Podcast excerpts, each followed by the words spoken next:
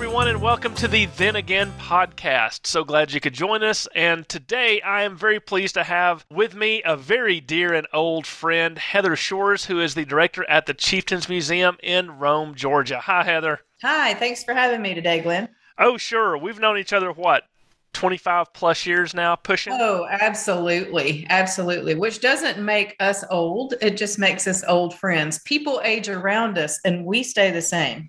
This is an undisputable fact of history. Uh, so, but Heather, I, I forget how many years you've been there at the Chieftains Museum, and it is it's the uh, it's the home, former home of Major Ridge, who was one of the leading Cherokee statesmen and played a very significant role, not just in removal and the treaty processes, but was well thought of and was a big player going, gosh, how far back? Very far back. So, yeah, so I have been here at Chieftains Museum, Major Ridge Home, for nine years. This is my ninth year.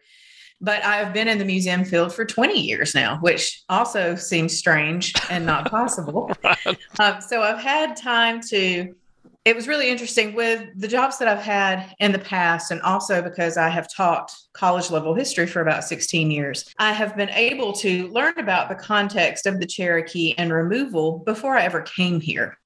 And then when I came here to this museum, first of all, it took until I was really a historian before I appreciated the significance of this museum because this is my hometown. I grew up in Rome. And this was a place you might go for field trips, but the impact of who had lived here and what had happened here didn't really occur to me until I became a historian. So when I got a chance to come here nine years ago, it was a chance to bring my experience from the field and explore Cherokee history even more here, particularly the life of Major Ridge. So I learned a lot about Major Ridge. And as you said, he was influential long before there was a treaty or a treaty party he was someone who had been a, a, leader and had served for the Cherokee Council since he was a young man. And by the time he leaves this home, he is in his 60s. So he had a long history of working for and with the Cherokee as a Cherokee statesman. And it's something that we tend to forget because we only focus on the treaty period.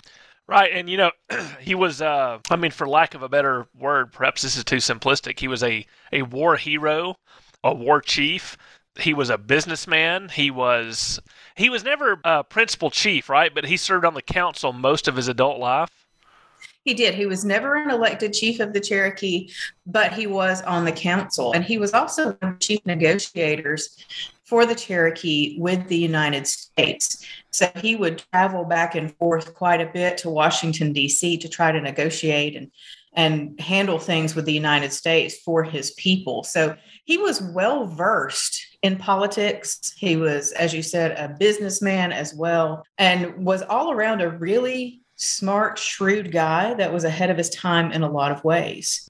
So when he's leading or being one of the leaders for the Cherokee, we get into that 1820s period, which is called the Renaissance, where they begin to develop their own constitutional government, written language, newspapers, and things like that. They're really trying to make efforts to quote unquote play the game and show the United States that they're a sovereign country. And that's when some of the conflicts begin within the Cherokee Nation. And this is this is one of the things I kind of want you to talk about, if you would, is that we tend to when we get up to removal, we think about oh, it's the United States government and Andrew Jackson versus the Cherokee. And very few people know about or appreciate those intense internal divisions within the Cherokee Nation itself. Absolutely. And those were divisions that had been around and had been forming even prior to the Renaissance period of the 1820s. So I'll back up just a little bit and tell you a little bit about Major Ridge's youth and how he kind of comes to play in that. So the, one of the first things that you have to remember is he is born in 1771. So he is a little boy when the American Revolution takes place. So he will only be dealing with Americans in his teenage, youth, and adult years. So he he's not someone who's dealing with a colonial entity, and that changes the game some. Because when you had the colonies, of course, you had people who tended to come and go a good bit, even though there was new settlement all around. And as we all know, in any time you have that first contact, which had gone back years before, you're going to see the two groups change one another. So the Cherokee had already started to change for a while. and they will be living just like Americans in the United States, even when he's a little boy. So he grows up and he starts to become a Cherokee youth and a warrior. He was very well trained to be a warrior. And I know that this is hard for you to believe. But white people would actually violate the boundaries of where they were supposed to be and come into Cherokee territory. No, that, that couldn't be. No. How could that ever happen, right? How could that happen here? What do you mean people are violating a treaty line? So he actually will fight against the United States in the 1790s as a young man because he was born and lived in what became Tennessee and you had so many settlers who were coming over and violating those boundaries. So he fights against people like John Sevier, who, of course, will go on to become one of the governors of Tennessee, and Sevierville is named after him. When that happens, he actually moves his family deeper into the nation and they will settle at Pine Log here in Georgia, which is just outside of Adairsville. And he will continue the fighting. When that fighting ends, incidentally, here in Rome, there was a very big battle called the Battle of Hightower or the Battle of Etowah where this kind of Cherokee Creek native coalition was defeated, and he will have to go back to Pine Log and take care of his family there. He finds out that his parents have passed away while he's been away fighting, and he's responsible for his brothers and sisters now. So he settles down there. By this time, the Cherokee had formal town systems. Now, they're not towns like we would think of today necessarily, but they had town systems. And just after the revolution, you had so many Indian agents that were sent by the United States to Native people to try and assimilate them. I think part of it was you've got some land. we might be interested in that one day. And if we can get you to live like us, maybe you'll be less scary and we can make money off of you. so you already had that influence. So Ridge goes back to a Cherokee town and he really settles down. And that's when he becomes a statesman that's when he starts to serve on the Cherokee Council. And he gets on the Cherokee Council in his 20s, which is pretty amazing. Known as a really good orator and could really convince people to follow his line of thinking in a lot of ways. So his political career started when he was very young. He gets married. He and his wife end up having their own farm, which is just out was outside of Adairsville as well in Calhoun, the Calhoun area. And then when the War of 1812 breaks out, and the Creek War begins, he will play a significant role for the Cherokee. So, with the Creek War, as you know, you had Creek Indians that wanted to go back to their native ways, and they signed signed on to be allies of the British in the War of 1812 and had their own war, which went from the Ohio Valley all the way down into Alabama, um, just beyond the line of where we are here in Rome. So he will actually recruit about 500 Cherokee volunteers to serve to fight against these Red Stick Creek because it was a tricky situation for groups like the Cherokee who had become fairly acculturated into American lifestyle by then. You don't want to seem like you're siding with the Creek, so you want to try to side with the United States. You have to figure out which is the better bet for you, which Native Americans had had to do ever since there'd been European contact. So he recruits these Cherokee fighters, and he himself will become one, and we, he will fight at the Battle of Horseshoe in Alabama in 1814 and help Andrew Jackson finally really put down that Creek rebellion that had gone on. It's because of his service in the military there that he not only comes to know Andrew Jackson very well, but he also earns the rank of major. So prior to this, he was just the Ridge. That was the English translation of his name. But now he'll be Major Ridge from here on out. So he will be one of the air quote negotiators right. for the United States when it comes to removing the Creek from their land in the treaty after the Creek War. And he'll make a good bit of money off of that. And with that money, he will move his family to this spot here in Rome, where the museum is today.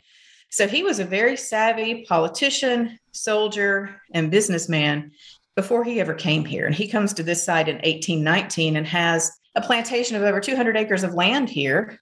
In addition to selling crops, mostly corn and wheat, he had a trading post because one of the chief roadways ran just behind where the museum is today and operated a ferry across the Oostenaula River, which is why our big park downtown is named Ridge Ferry Park for that. So he will be one of the wealthiest Cherokees in the nation by the time you even get to that Cherokee Renaissance. So he will be part of that kind of 1% for the Cherokee Nation.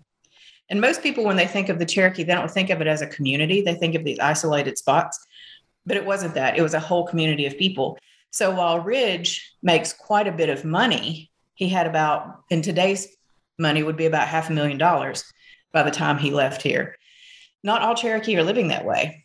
Most of them are tradesmen or they are farmers and they live in log cabins and they don't live the way the Ridges and the Rosses and the Vans are living. So there's already a divide in the Cherokee Nation socioeconomically by the time you even get to the Cherokee Renaissance. And it's families like the Ridge family who are in that 1% that deal the most in politics. Ridge will send his children to mission schools.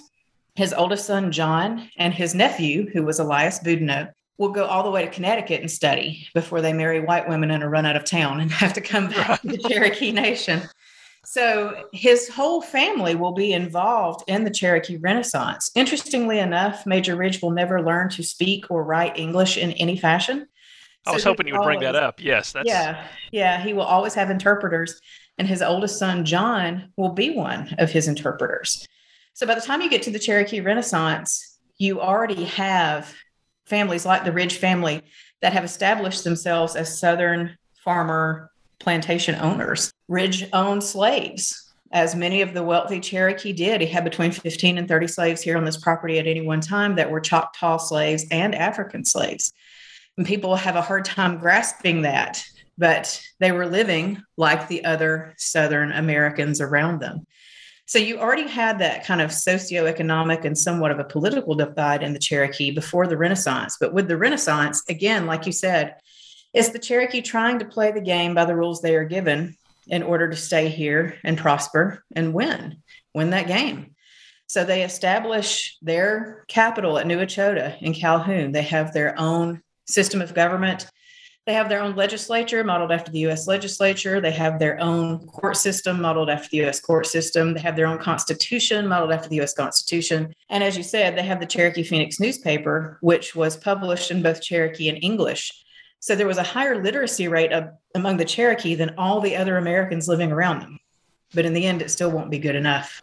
Right. And that's, I think that's part of the reason we think of, when we think of the Trail of Tears and Removal, we and you know most Americans tend to think primarily the Cherokee. There were there were a bunch of other tribes that were moved out west at this time period, but the Cherokee, I think that's what is most tragic because as as we've said, they played the game. They had these amazing leaders. They had the will and the knowledge and the intellect to be equals of the Americans. And and folks like the Ridges and the Rosses, quite honestly, had far more in common with their white plantation elites than they did with other more common Cherokee. And it's those it's those elites that begin the process of trying to resist removal. And I know we, unfortunately, we don't have time to go into all the Indian Removal Act thing and the court cases and things like that, but it does finally come down to the two parties within the Cherokee Nation when it seems that removal is approaching an inevitable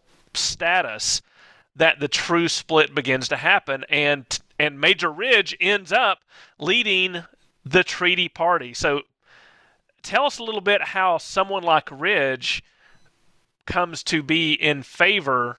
Well, I don't want to say in favor of a treaty, accepts a treaty. Let's put it that way. Sure. Yeah. Because you were running out of options pretty quickly. And Major Ridge, he had even been, you know, part of the group among the Cherokee that had passed a blood law several years before that said if you give up Cherokee land, you can be killed for it. So he did not do this lightly in any way, shape, or form. But I think because of his experience, he was older than John Ross. He was older than some of the other Cherokee leaders that were in government, and he had seen a lot. He had seen what had happened with the Creek after the War of 1812 and the Creek War. He had seen how that removal had gone. By the time you get to 1835, he has also seen what has happened to the other tribes that were affected by the Indian Removal Act in 1830. And that had gone with mixed reviews and results, right. so to speak, right? He also was thinking about the future for his people in a lot of ways and how would this affect them. It became pretty clear that even though they'd done everything they could to please the United States, it just wasn't enough in the end. So, as an older statesman, he is thinking about the future. Now, again, we can look back and go, well, that was a bad idea. Right? it's easy to do that from a 21st century point of view. But at the time period, they didn't know how removal would go for them, especially if they signed a treaty agreeing to do that.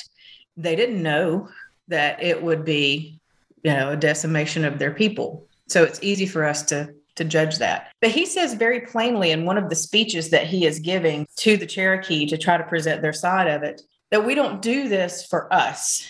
We do this for our children and for our grandchildren. We know that we have a, cra- a greater claim to this land because it was given to us by the living God above, but the Americans got their deed from the British. But if we want our children and our grandchildren to thrive and live, this is something we need to do. Because at that time, you have to consider this you had already had the Cherokee land lottery take place in Georgia mm-hmm. in 1831, right? In 32. So the state of Georgia had already divided up everything these people owned and given it away to other people that had just not taken possession of it yet. So what are you going to do? Are you going to try to stay and negotiate, which is what John Ross tried to do and basically delay as much as he could? Are you going to try to fight? Well, the Cherokee don't have a standing military at that time, but the United States does. And guess who's in charge of it? Andrew Jackson, right. famous Indian killer, right? Right. Right. And as you say, Ridge, Ridge, is a warrior. He's seen what the Americans do when Indians resist. He's seen it in the War of Absolutely. 1812. He's seen it in, uh, he was probably old enough to remember what happened to the Cherokee in the 17, late 1770s. Exactly. After the revolution, when that goes very badly for them because they sided with the British. Right. And even those few who didn't, you still are going to have you're never going to be enough. You're never going to be right. enough. So the other option is to take the best deal you can and go. And that's as a statesman, as someone who negotiated treaties in the past, that was his choice. So the treaty party will become, he'll become the leader of the treaty party. And the treaty party will meet in this house several times before they go on to sign the Treaty of New Echota at New Echota in 1835, which is this then passed in 1836. And they're given two years to move. So Ridge makes a tough decision. What he sincerely believes is the best decision, or at least maybe the only decision, and uh, accepts obviously the terms of the treaty since he was leader of the treaty party. And he and and his cohorts, they go ahead and they go out west. They don't wait for the delaying tactics that Ross and the other folks are using. They they go ahead and they go west, and they they settle there. And I guess they think that it's done but it's not. No, it's absolutely not. So they had already been kind of excommunicated from the Cherokee government as soon as they, you know, were part of the treaty party. And indeed, when you had 20 people who signed the treaty, because most people don't understand that they signed the treaty on their own. They did not have permission from the Cherokee government and certainly not from the principal chief to do that. So it was not even a legal treaty according to the Cherokee, but of course it was enough for the United States. So Ridge and his family pick up from here and move and go ahead and go to the west. You still have to start completely older uh, over. You have to build your house. You have to build your business. And the Cherokee were given compensation based on a Cherokee census and evaluation that had taken place a few years before that evaluated the things you owned.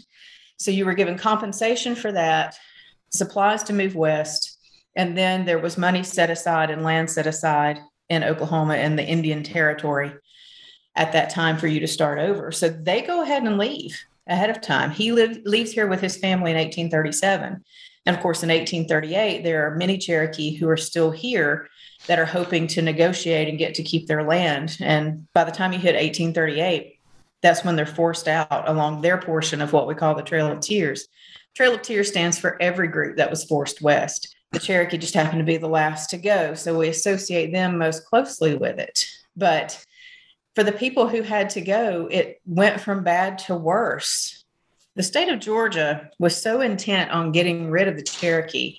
They had tried to do that from 1802 on when Thomas Jefferson was president. He said he would move these people when the time was right. And he passed that buck on down the line with the Georgia Compact. But the state of Georgia wanted these people gone. There were about 16,000 Cherokee in the nation. 9,000 lived in Georgia. The others lived in the surrounding edges of different states like North Carolina, Tennessee, and Alabama. But the capital was here too. So what Georgia did became a template for what the other states would do. And Georgia wanted them gone so badly that when the time came for the Cherokee to be removed in 1838, they rounded up every Cherokee left in the state and sent them north to Ross's Landing in Chattanooga in just three weeks. And then from there they lingered. Yeah. Yeah, they pretty and quick, then by the yeah. time- yeah. By the time they get on the move, it's an early winter and it's a complete disaster. Right, right. Partially because of the state of Georgia's greed, partially because of the relative unpreparedness of the supply route, and partially because of Ross's continuing to delay. The, the army wanted, I mean, correct me if I'm wrong, the army wanted them to go in the warm weather when it was going to be not so bad, and Ross delayed and delayed and delayed. Absolutely. Absolutely. So one of the reasons, and most people don't know that, that part of part of this is John Ross too. Yeah. Um, you know, he did. He wanted to delay. And again, that was more of his delaying tactic, but oh, we don't want to move in the summer. It's the season of sickness. We want to wait and we want to go in the fall. And by the time they actually get on the move, there's not enough supplies left. And there's an early winter and it's a complete disaster. Now, a lot of people who come here don't realize there wasn't just one road that took you the Right, yeah. Trail of Tears. there were four principal routes that people took. So people will come in here and say, Where did the Trail of Tears start? Well, it started where you lived, you know, where you were removed from your home. That was your trail. Every Cherokee's were- front porch, yeah. Exactly. But there were four principal routes that people took. And if you took that northern route, you ended up all the way into Illinois in a early winter. And you're faced with snow and poor conditions, and about four thousand Cherokee, a quarter of their nation, dies on the way out there. It's a it's a horrible thing, and it's a decimation of their people. And when they arrive, they realize they've lost their ancestral lands. They have lost their. They've maintained their sovereignty, but just barely. And when they get there and realize what they've traded their ancestral lands for out in what's now Oklahoma, it's not the most productive farming land. They realize that this has been an illegal treaty that is forced on the entire nation. And some of them get there and they are looking for a retribution. They absolutely are. They absolutely are. So by the time you get to June of 1839, then you have got people who are out for blood. Now, you already had had really tense relations between pro treaty and anti treaty people here. But when they get out there, that boils over. So in June of 1839, you have Major Ridge, his son John Ridge, and his nephew Elias Boudinot, who had been a politician, but also the chief editor of the Cherokee Phoenix newspaper, that were all killed within an hour of each other by their own people. And they're buried out there today. Now, Ridge was quoted when he signed the treaty I have signed my death warrant. So he knew exactly what he was getting into. And that's exactly what happened to him.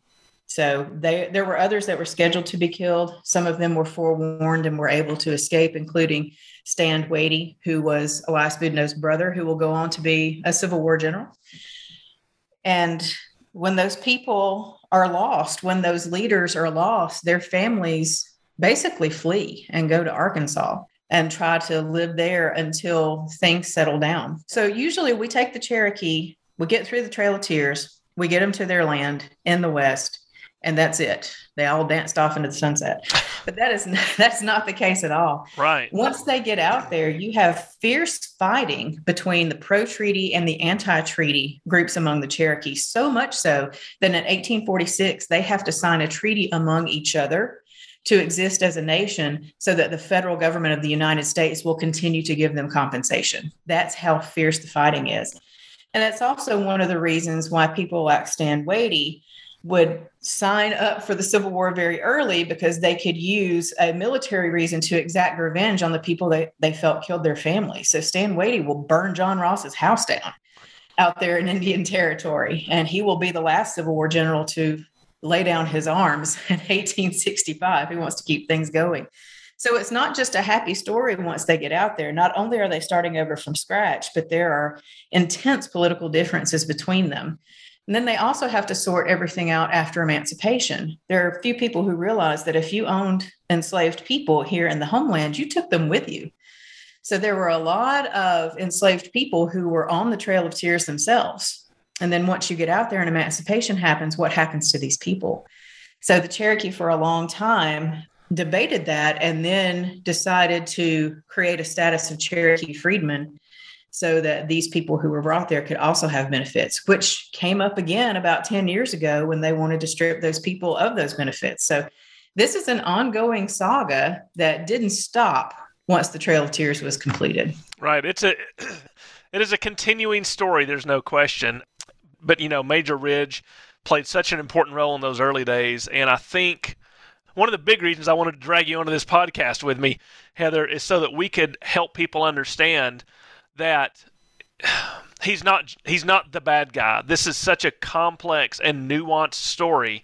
And most sources that are out there about the treaty and removal and that process, most of them, especially up until very recently, tended to paint the Ridges and the Treaty Party as just absolute traitors who shouldn't even who, whose point of view shouldn't be considered. But I think that slowly started to change with folks like you there at the Chieftains Museum is there any place people can go? Well, tell us tell us how to come and see the Chieftains Museum, and then tell us if there's any sources that provide a more nuanced perspective on the Ridge Sure. family. Well, you can come see us here in Rome. We are located at 501 Riverside Parkway here in Rome, and our operating hours are Wednesday through Saturday from 10 a.m. to 4 p.m., unless we have a big fundraiser or a holiday going on. So you can always call us at 706 291 9494 to see, make sure we're open and make sure that, you know, there's not a huge group of kindergartners who'll be here that day if you want to come experience the museum, because you never know. You can also visit our website at chieftainsmuseum.org and learn more about this house. So, there are some of the newer sources that tend to focus less focus less on painting historical figures like Major Ridge in a bad light and in a more unbiased fashion. One source that's not a new source, actually, but gives you a lot of information about the Ridge family is an oldie but a goodie Cherokee Tragedy by Thurman Wilkins. So it has a lot of information about the Ridges themselves. But some of the newer works, I think about Steve Inskeep's Jacksonland, Mhm. that talks a little bit more about uh, the American politics that play into it. It's really easy for us to look at the Cherokee and go, well, this was the bad guy and this was the good guy. But let's just ignore that the United States made these people move in the first place. Let- let's, let's just not bring that up, right?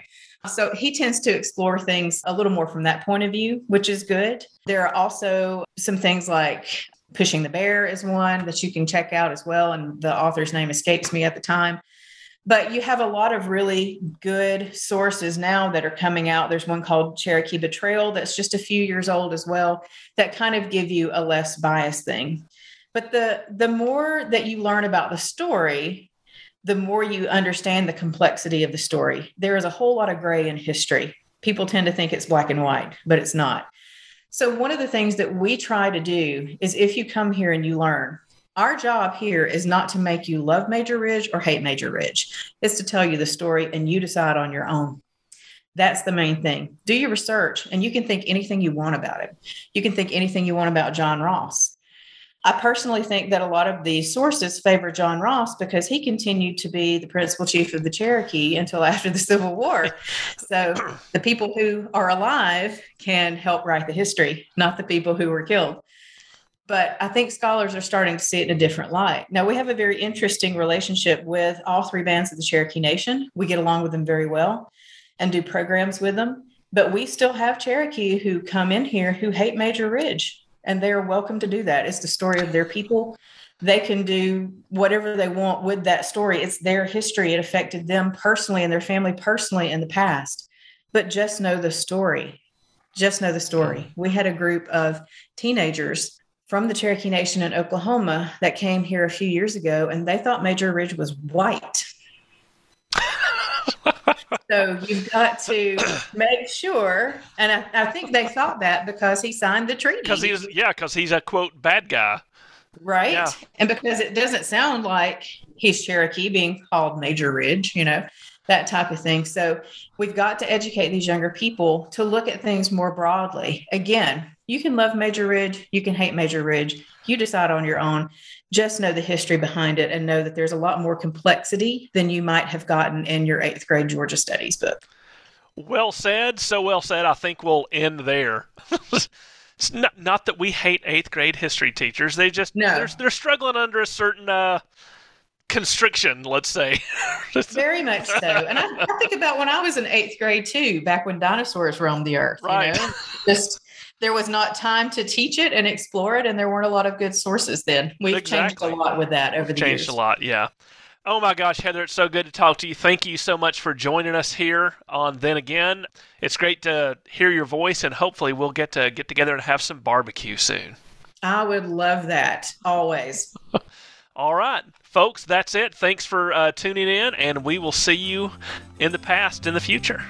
Then Again is a production of the Cottrell Digital Studio at the Northeast Georgia History Center.